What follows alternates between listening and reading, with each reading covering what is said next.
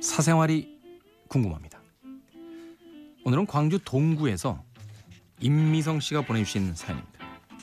안녕하세요, K. 오랜만에 글을 올리는데 이런 주제라 좀 죄송하긴 합니다. 제가 요즘 꽂힌 게 있는데요. 그거는 다름 아닌 꼬막이에요. 꼬막이요? 그 먹는 거? 예전에 그닥 아니 절대 안 먹던 건데 이상하게 자꾸 꼬막이 먹고 싶다는 생각이 떠나지 않습니다. 아마도 그 원인은 나이가 들어감에 따라 서서히 변한 게 아닐까 생각돼요. 외식을 하면 무조건 파스타, 피자, 돈가스, 햄버거를 우선순위에 뒀던 제가 이제는 백반집 잘하는 데 없을까 검색을 하고 즐겨찾긴 합니다.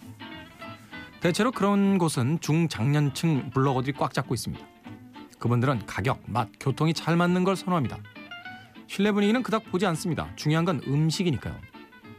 아무튼 그분들 블로그에서 꼬막을 본 뒤로 눈에 그 영롱한 자태가 아른아른거리면서 제 손은 허공에서 꼬막을 까고 있습니다.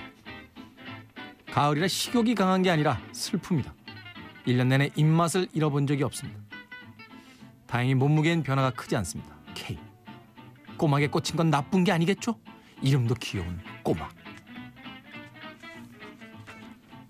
임미성 씨. 네.